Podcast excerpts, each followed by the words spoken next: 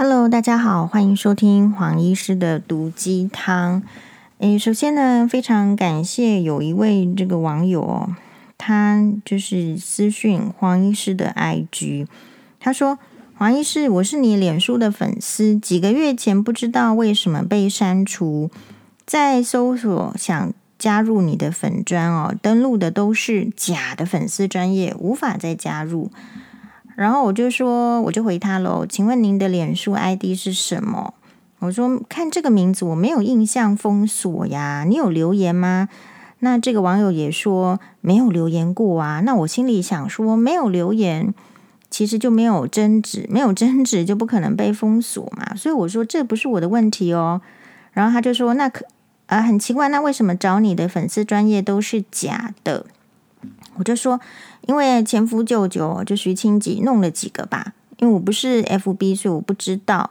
而且我猜测，就是会有这些假的这个粉专，是因为我自己的粉专其实并没有去申请。就是前一阵子，呃，FB 的粉专比较热门推出的所谓的蓝色标签的认证，它那个认证哦，就是好像要超过三万人。还是多少人？哈，我印象中是超过三万人的粉专就有资格去申请这个蓝色标签。那因为我的粉专也有超过嘛，所以也就人家就说：“哎，你可以去申请。”那我就去申请，这是什么东西呀？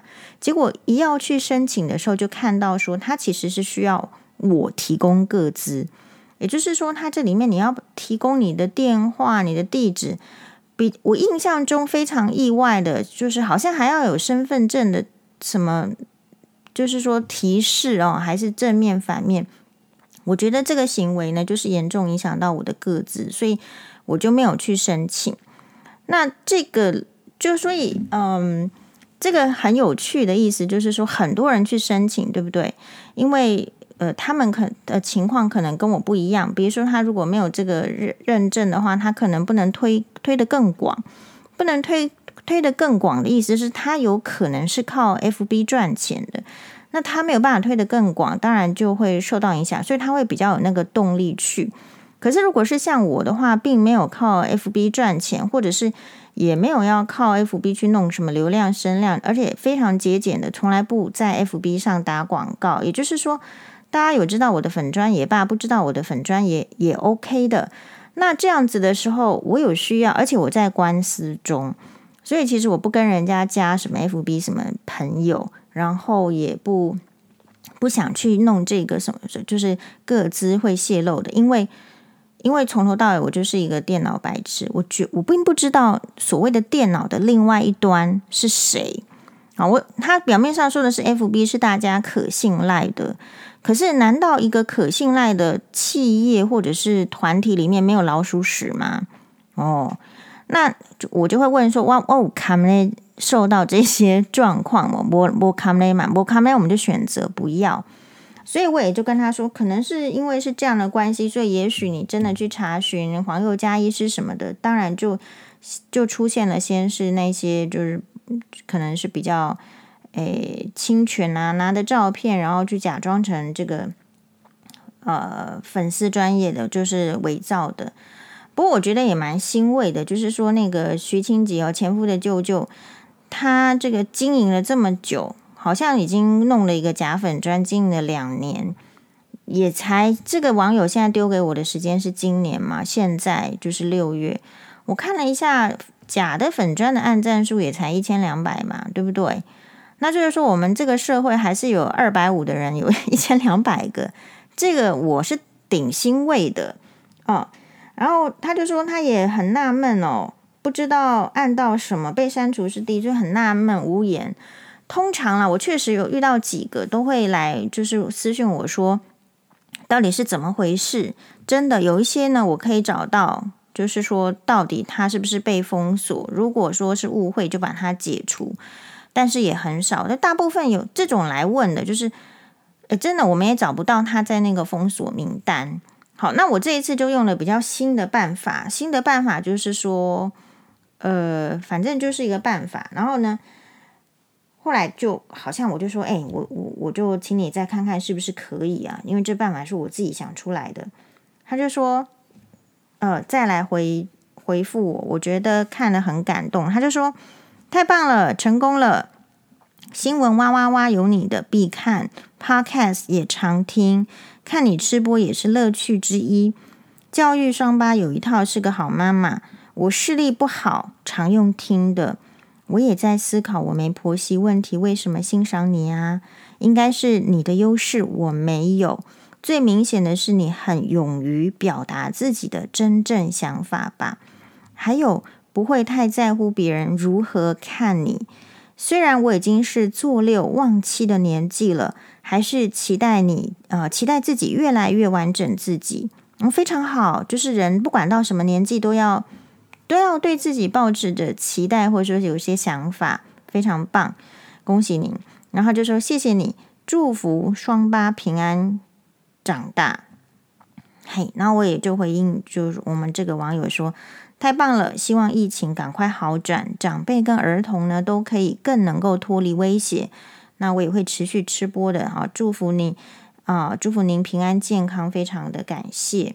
好，那这个是什么意思？就是说，如果你真的就是在乎被封锁的话，那人家是真的，我的经验里面就是会。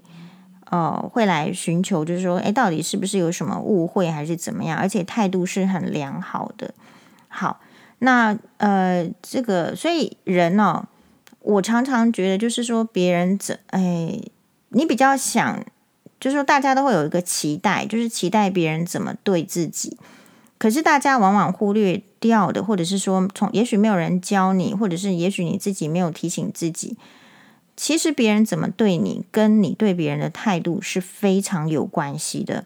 这件事情呢，我们要从这个英国的哈利王子跟梅根王梅梅根哦公公爵夫人梅根来讲这个事情。就是，诶，在今年呢，是因为是英国女王登基七十周年，所以英国呢有开始一连串的，比如说连续四天的一些呃庆典活动。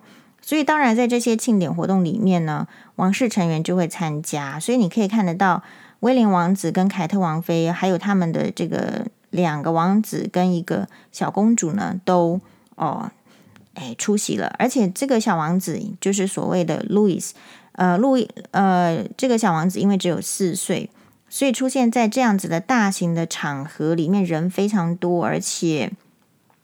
哎，时间比较长的时候，可以看到他有时候会比较不耐烦呐，哈，跑去跟他的妈妈凯特王妃，嗯，做鬼脸呐，或是怎么样，然后也被媒体拍到了啊。凯特王妃就是板着脸，好像要跟他讲说不可以这样子的一些画面，呃，引起了讨论。有一些人呢，就是呃去检讨了凯特王妃不可以或者不应当有这样子的。呃，管教的方式，然后也有人说这样子的管教方式呢，呃，表示他家教还不是很完美啦。好，然后也有另外一派更主流的说法是，就比较权威的专业的人士出来说，大家不要忘记哦，四岁的小王子才四岁，所以这一些对他来讲，他已经算是表现得非常好了。好，所以这边有个感触，就是说，同样的，就是特别带他们这个。呃，出生才不久的呃小公主就是莉莉贝，是不是？Lilibeth，Lilibeth 其实是呃有点是英国女王小时候的小名，因为英国女王的名字全名是 Elizabeth，就是伊丽莎白。可是呢，小朋友呢，他在刚开始学说话的时候，他们自己是不太会发出这么长的音，Elizabeth，所以呢，他就会把自己或者是说别人就是发音成 Lilibeth，那或者是哎这样类似，就是所以你才会有这些什么长的发名字跟短的名字之类的这样的，所以那但是呢，刚好啊、哈利王子作为英国女王的孙子，他自己。哦，生的这个女儿也是个公主，所以就把她取这个英国女王的小小名叫莉莉贝。好，所以这个呢，英国女王跟就是皇室呢，跟这个哈利王子跟梅根王妃哦，已经有一段时间是没有碰面的了。啊，原因是为什么？有争执，有争执是哈利王子可能，哎，我觉得还是主要是受到梅根的影响了，觉得说他要，哎。保护梅根，或者是说他也是想要寻求自由，所以他从资深的王室成员上退了下来，而且不止退了下来哦，诶，退他们还搬去美国住，这个应该是在比较核心的王室成员当中的首例。所以他们呢，在搬去美国住之后，可能也是为了要维生嘛。因为哈利王子会有什么维生的能力呢？可能恐怕也不是很多啊。他主要呢，其实以前是在英国的军队里面。然后，当然他是，其实他也就是一个皇室的子弟。那换句话说，什么？你也可以说他是一个靠爸族啊，靠妈族啊，因为妈妈有留下遗产，戴安娜王妃留下很多遗产。然后爸爸又是这个威尔斯王储啊，威尔斯王储的意思就是有很多钱，所以基本上他们的这种家庭开销啊，什么或者是公务的一些。呃，资金都是来自于威尔斯王子嘛，并然后他可能在有这些钱之后，他自己可以去做一个理财管理等等。好，可是如果他跟皇室的关系不好的时候，可能爸爸就不想理他。有一阵子就是说，因为这样子的行为，哈，退出资深王室成员，不再履行公务，搬去美国，所以导致查尔斯王子跟哈利王子之间呢，哎，关系非常的差。所以也许是这样，或者是也许说，诶，想要自立，想要自立的话，就必须要在金钱上去开拓，有没有新的财源？所以开始他们有签约了这个 podcast，也有一些 podcast 的这个呃，或者是 YouTube 的影片，或者是在接受一些媒体的采访啦，甚至就是说可能要要出书什么的。所以这个时候呢，这个英国王室就是明显的觉得。可能的被消费，就是要觉得说有一种被消费的感觉，好，所以这个才叫做被消费的感觉，因为人家真的是可以利用这个获得，呃，比如讲出，比如说梅根就去上那个访谈，就说，哎，真的他好像讲了一副被被虐待的样子，那当然要邀请梅根上一个访谈，不是不是说什么做编辑讨论编辑，好，或是一点点的通告费，并不是这样，是很巨大的利润的。所以，因为讲了一些故事，换取很大的利润，那这个当然就是有所谓的，呃，让皇室觉得说，哎，要跟这两个人要保持一个界限啊，保持一个距离。所以，当今年的女王七十周年的庆祝的时候，虽然说，呃，梅根王梅根呢跟哈利也都回到英国来参加庆典，甚至有就是安排说带他们的这个跟女王从未见面的公主碰，呃，跟女王碰面。可是，就是你没有看到任何一张哈利王子跟梅根与皇室成员的合照哦，没有去看了女王没有合照，在公开的场所，不管是呃做礼拜还是呃的位置呢，是离核心皇室成员，就是资深皇室成员那些很认真履行公务的，是非常遥远的，甚至就是说他是坐在第二排。他可能是坐在第二个 block，也就是说，第一个大区呢是主要的王室成员，第二个大区可能是其他的王公贵族。他事实上是坐在第二个呃其他的王室的王公贵族的大区，而且还不是坐在第一排。所以也就是要降低媒体对他们的关注，降低媒体对于他这个威廉跟威廉跟凯特王子以及哈利跟诶。啊，这个梅根这一组的这种互动的一些猜测，哈，比如说我们可能不是很好啦，也但是也没有相处在一起让你看到坏的，大概是这样子的操作模式哦。好，所以我举这个例子，就是提醒大家要看得出来，什么叫做就是这样子的相处模式，那个才叫做这个英国王室很害怕被梅根跟哈利消费。很怕梅根跟哈利来蹭他，他一定会拉开距离。所以一个人如果害怕人家来蹭，害怕人家消费你，你一定会跟你认定那个要蹭你的、要消费你的保持距离。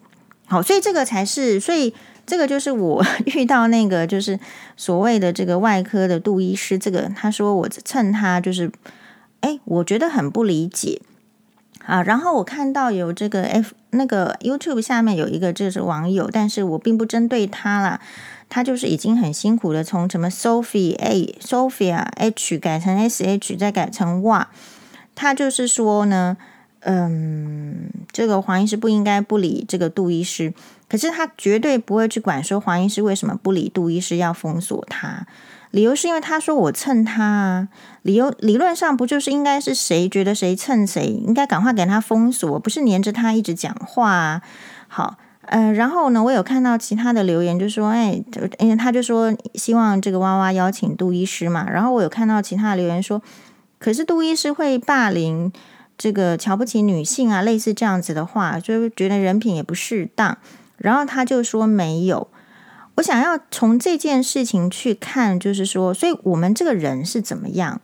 我们人本来就很容易去包庇、包容自己喜欢的对象，然后去啊、呃，就是认为说自己喜欢的对对象呢，全部都是做的是对的，然后听不到就是你不想听的人的任何一点点蛛丝马迹。所以有时候当你啊、哦，可能会觉得说被同事误解，或者是被老板误解，甚至说被你这个家人误解的时候，其实第一个大概念就是说，这些人为什么要误解你？其实就是他不够喜欢你。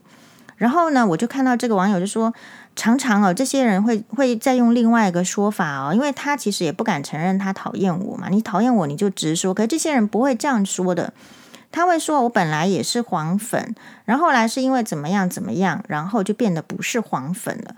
所以你这个其实不是真正的这个喜欢。那我也觉得很很 lucky，就是说你你不是真正喜欢一个人，你不要浪费时间，你要去找你真正喜欢的人，然后跟他就是学习。我觉得这是比较好的。所以就是我们会感慨，就是你再看一下那个。”波特网黄医师在前面几集呢有提到，就是说，诶，波特网也被他的这个经纪公司呢封锁了，所以波特网不能够再继续跟他的经纪公司传递讯息了。可是波特网有就是发言，就是去骂这个经纪公司无耻啦，还是怎么样嘛？其实是没有的。为什么？你就可以看得出来，因为他后来他可以在自己的平台上讲了一些，诶，其实是怎样的原委，比如说这个经纪公司，诶。拖欠一次这个薪资哦，就是代言的那种分分润，可能也许讲好，也许六比四啦，七比三，我不知道。这讲好的，呃，一个合作的契约里面一定会写明说，如果接了什么业配、什么代言，我应该要拿到多少钱的。可是第一次没拿到哦，然后呢，第二次没拿到，第三次没拿到，他忍耐到第三次没拿到，然后他认定说，如果没有。哎，给付他应得的这种这个获利或者是薪资的话，那这个合约契约就不存在了。好，然后呢，可能就是再点名的其他的，所以这代表什么？所以波特王不需要生气啊，因为为什么？他有他自己的呃频道，好，然后呢可以发言，然后他这一发言之后呢，就有媒体会去报道，就就是这个就是很简单的道理。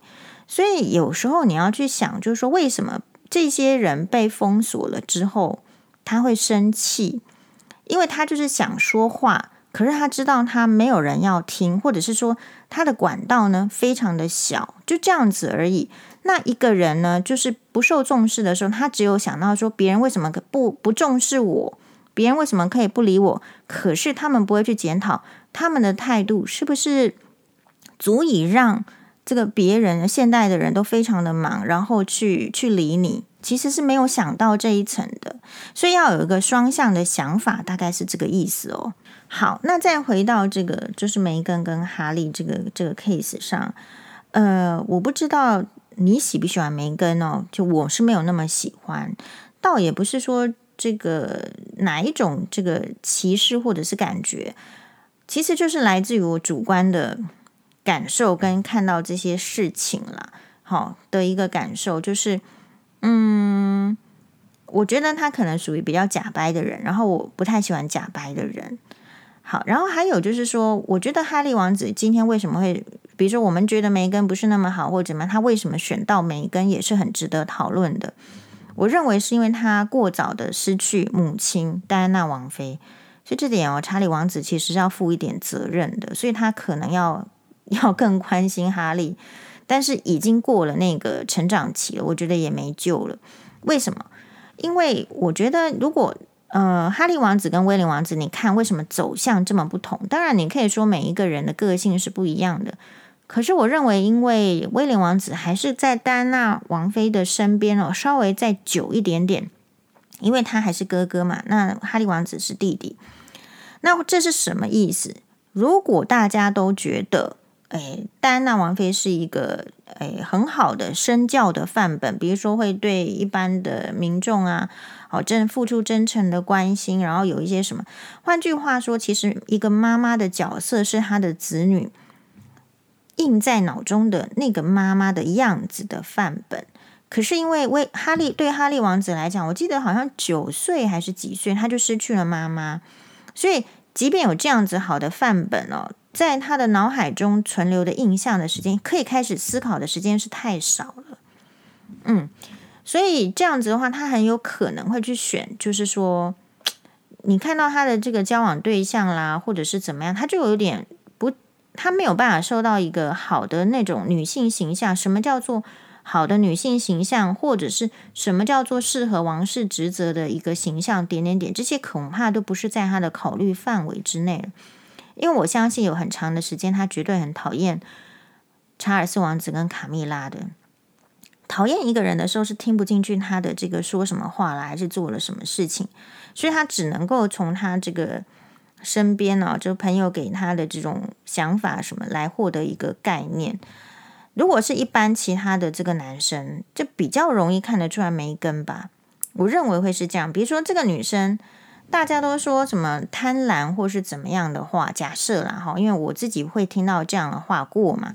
那一般的人他会不会想说，就是那你说他贪婪，或者说你说他要什么，他他是不是确实拿多多少钱？他是不是有？这应该一般的逻辑。可是可能到了这个哈利王子这边的话，他没有办法去判断说，诶，这些靠近他的女生，当然他也是呃。就是在高位的人比较孤独嘛，所以他比较没有办法去判断，好，因为他没有，他也没办法从他父母身上呢得到一些比较就是可用的经验吧。我认为是这样子。也许他认定说他的父母虽然都是同样都是贵族，哈，可是真的没有相爱了，或者是基于一点点的什么，其实结果并不好，所以他可能就很容易迷迷失在那种就是一般人就是认定的那个爱情。可是他就是忘记了，或者说他没有去想好。如果他只选择爱情，但是你说他没想好也很奇怪，因为他们的祖先就把一个这个爱德华八世呢在那边让他让他做 sample，所以他很可能没有办法去取舍，就说，哎，到底是爱情就梅根比较重要呢，还是说这个皇室职责比较重要？当他自己没有办法做决定的时候，他当然就容易被他他爱的人牵着走。这个跟这样的比喻虽然很奇怪，但道理其实是很相似，就是很容易，诶，这个为什么民众很容易被煽动？好，为什么酸民很容易就是被煽动？是因为你可能会想要跟循着你爱的人的意见走，可是这不见得是你真实的意见，其实不只是来自于说你没有那个经验，你没有办法判断，然后你就选择说啊，就是那个，诶，我喜欢的人这样子而已。好，所以。这个也是一个一个想法，我看到的新闻。那同样哦，为什么今天会这个有这样的感触？是因为我今天同时呢，也在我的粉专上面发表了一段影片。那发表它是因为这个影片呢是有中文的，诶，中文的这个字幕的翻译，就是如果对我们的这个粉专的朋友，他这英文不是很好哦，但有一个翻译给他，他会比较愿意去看。其实是卡密，这个标题是卡密尔与班首次接受电视采访。好，首次接受电视采访，那谁是卡密尔跟班呢？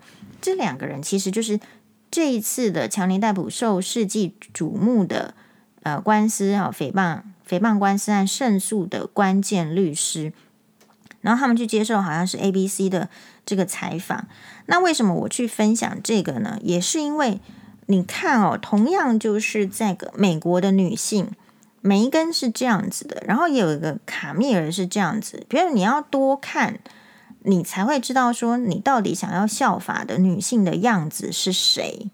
好，所以这个也是你值得去看一下的。那有时候为什么你没办法去看？是因为我们可能不懂英文，好。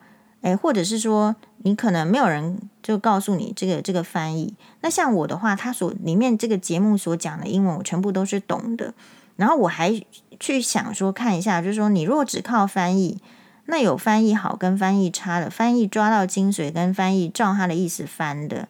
所以其实有时候学语言是这样，学语言不是为了炫耀或者是比较，而是在要用的时机可以用。可能对一般人来讲，这个用就是说啊，有去去旅游啦，去美国能够点到餐。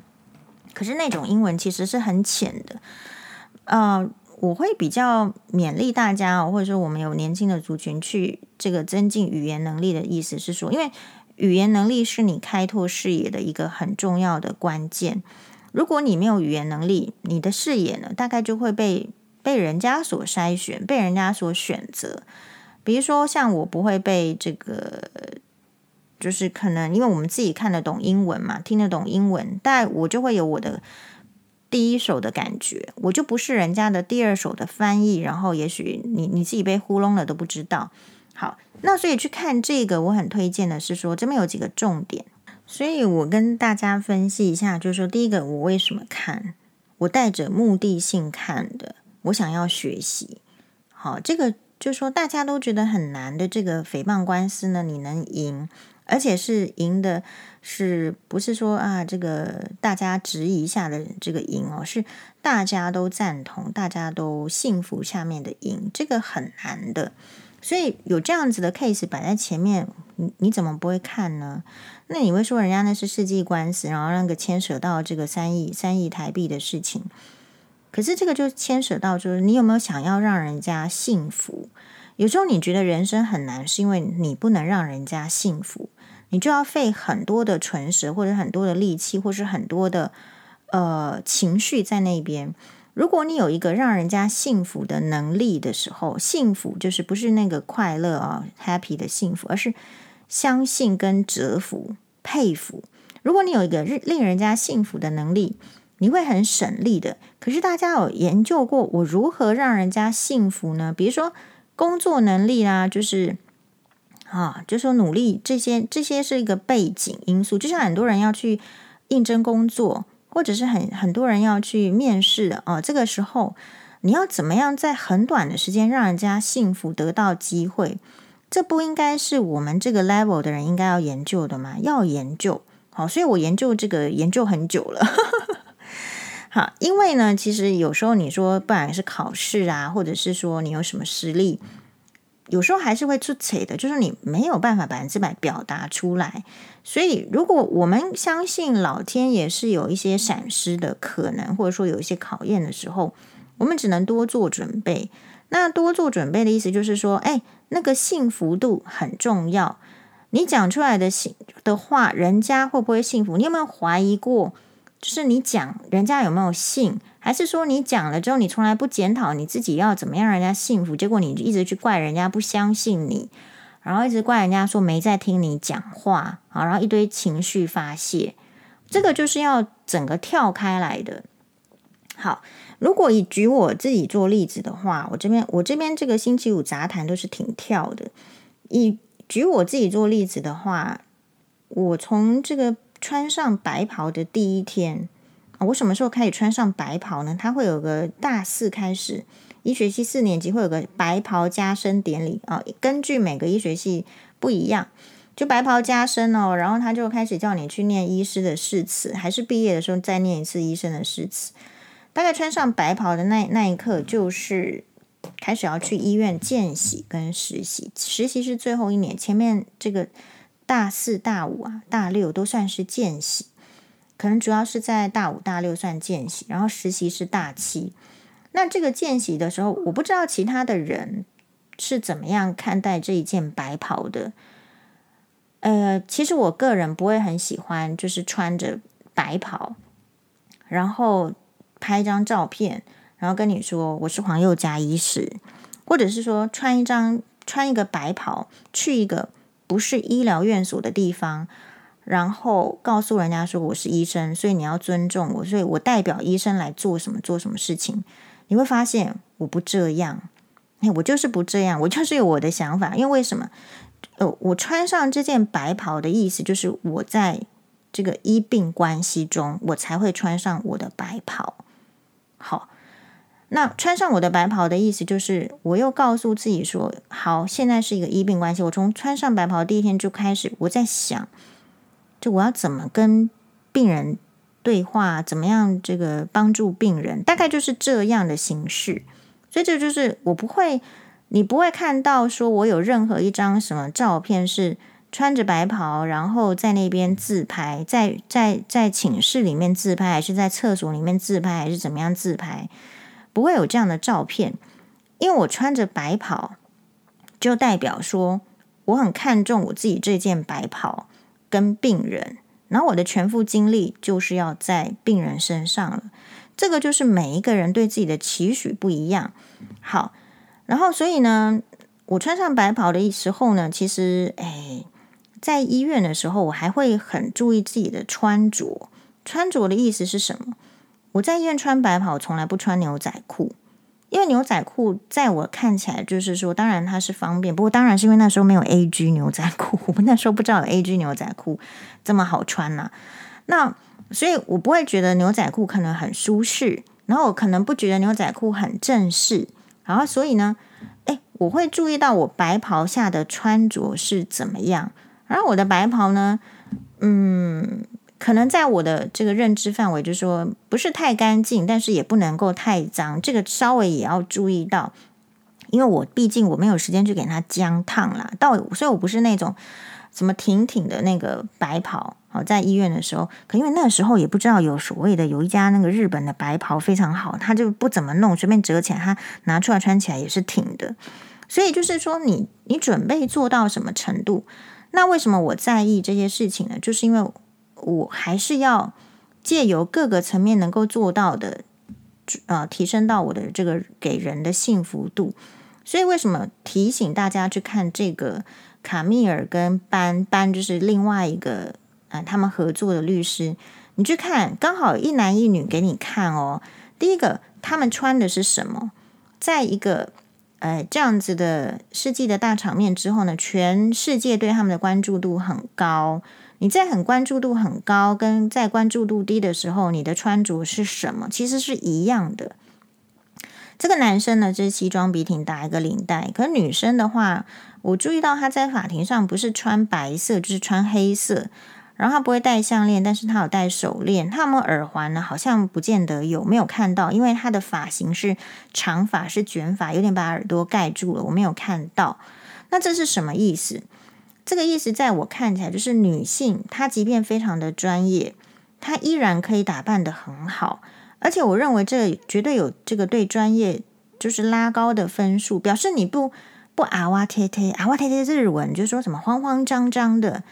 你同样看另外一组律师，即便就是安博，他想要，也许是安博他们想要塑造的形象是很累啦，呃，然后很很受到压迫，所以看起来惨惨兮兮的。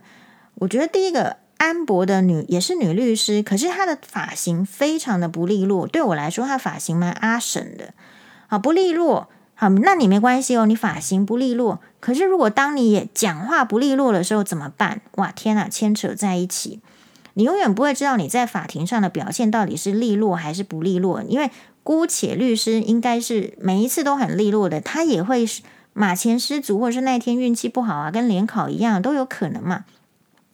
所以你说不注意外形嘛，其实也是得要注意的，可是不能过度。这个过度的意思是说，哎，大概我认为看到简洁度就可以了。就像皇室，他也会尽力的不让你觉得他的衣着是过度的，他们是有规范的。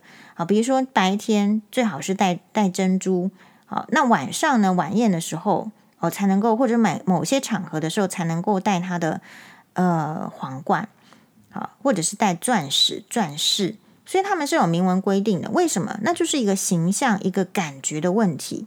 所以第一个，你先自问一下，你想要给人家信度，那除了从你呃本身经年累月的实力的培养啦、认真的工作之外，你有没有什么是可以让人家一瞬间就相信你的、你的信度的？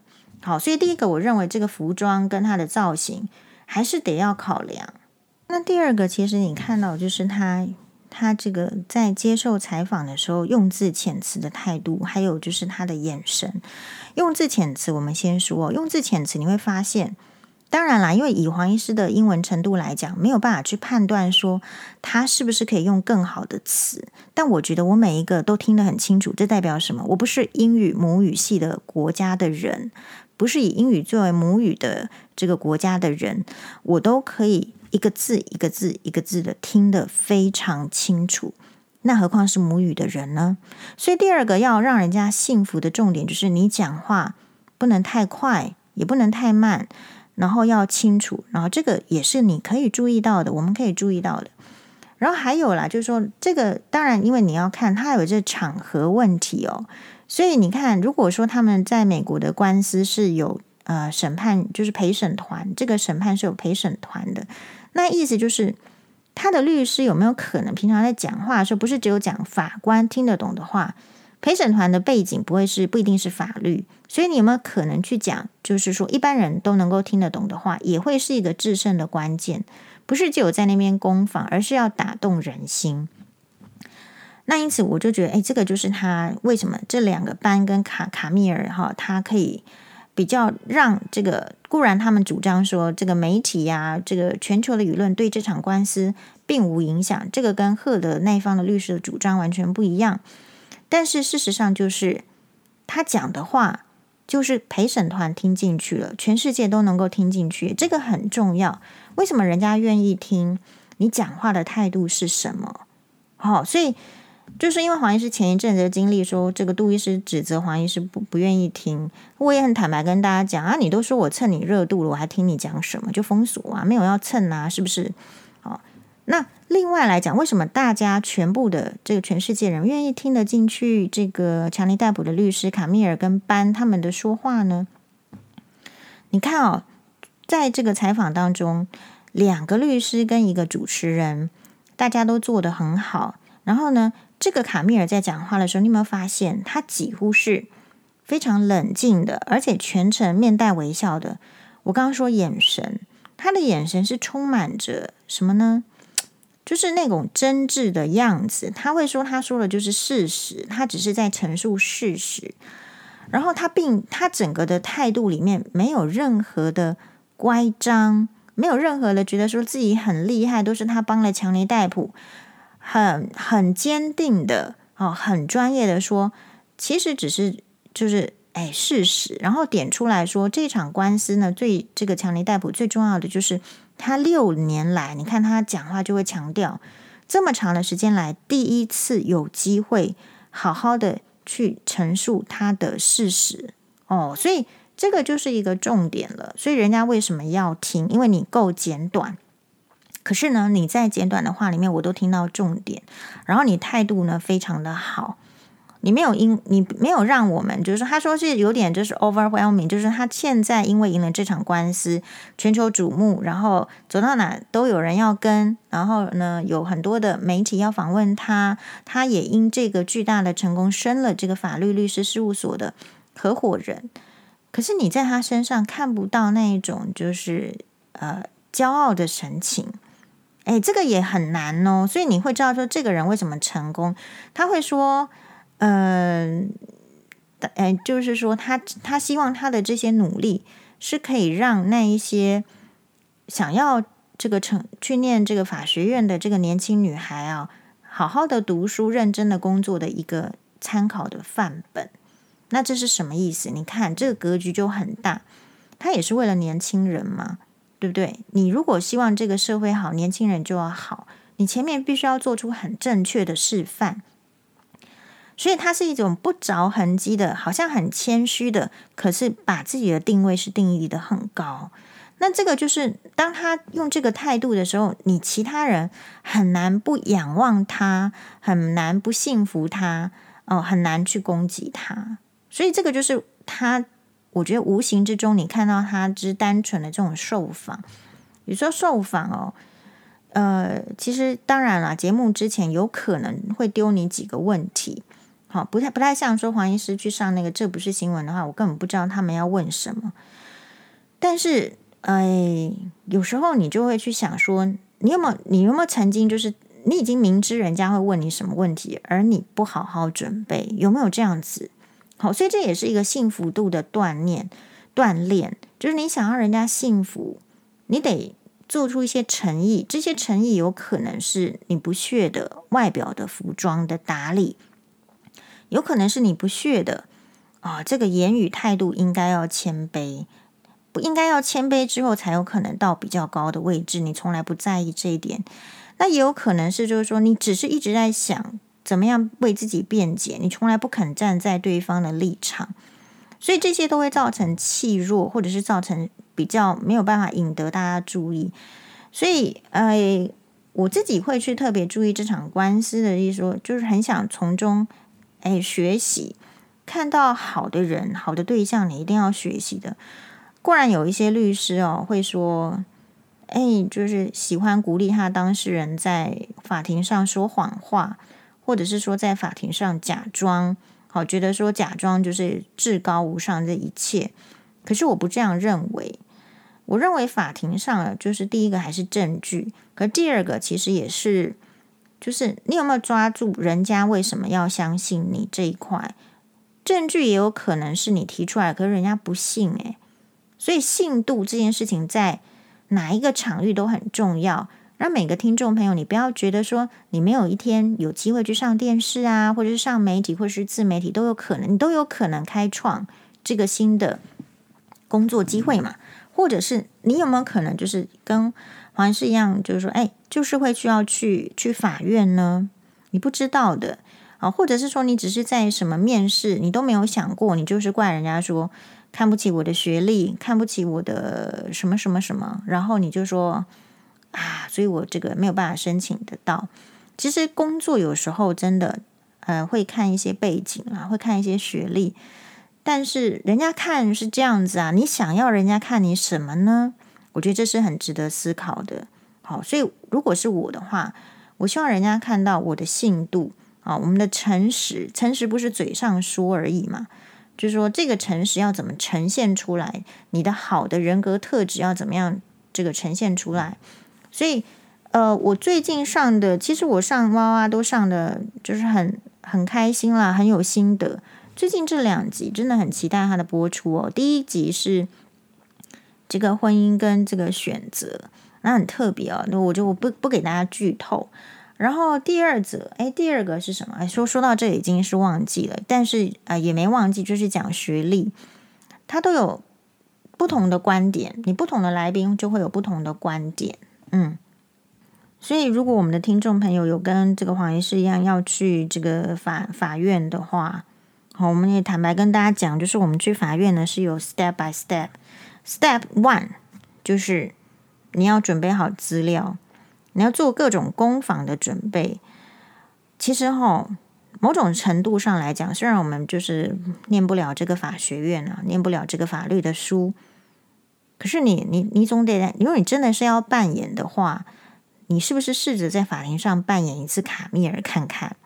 你是不是把你的外表弄好？是不是很沉着的，就是去讲述你想讲的？你该攻击的攻击，但是你要很沉着稳定。不要像个潇洒不，还是怎么样，然后去哭啊，去闹，这个是我比较喜欢的态度，因为这些会影响到信度，就是这样的道理。嘿，好，那这我们今天的这个这一集 podcast 就讲到这边喽，感谢大家的收听，马丹呢。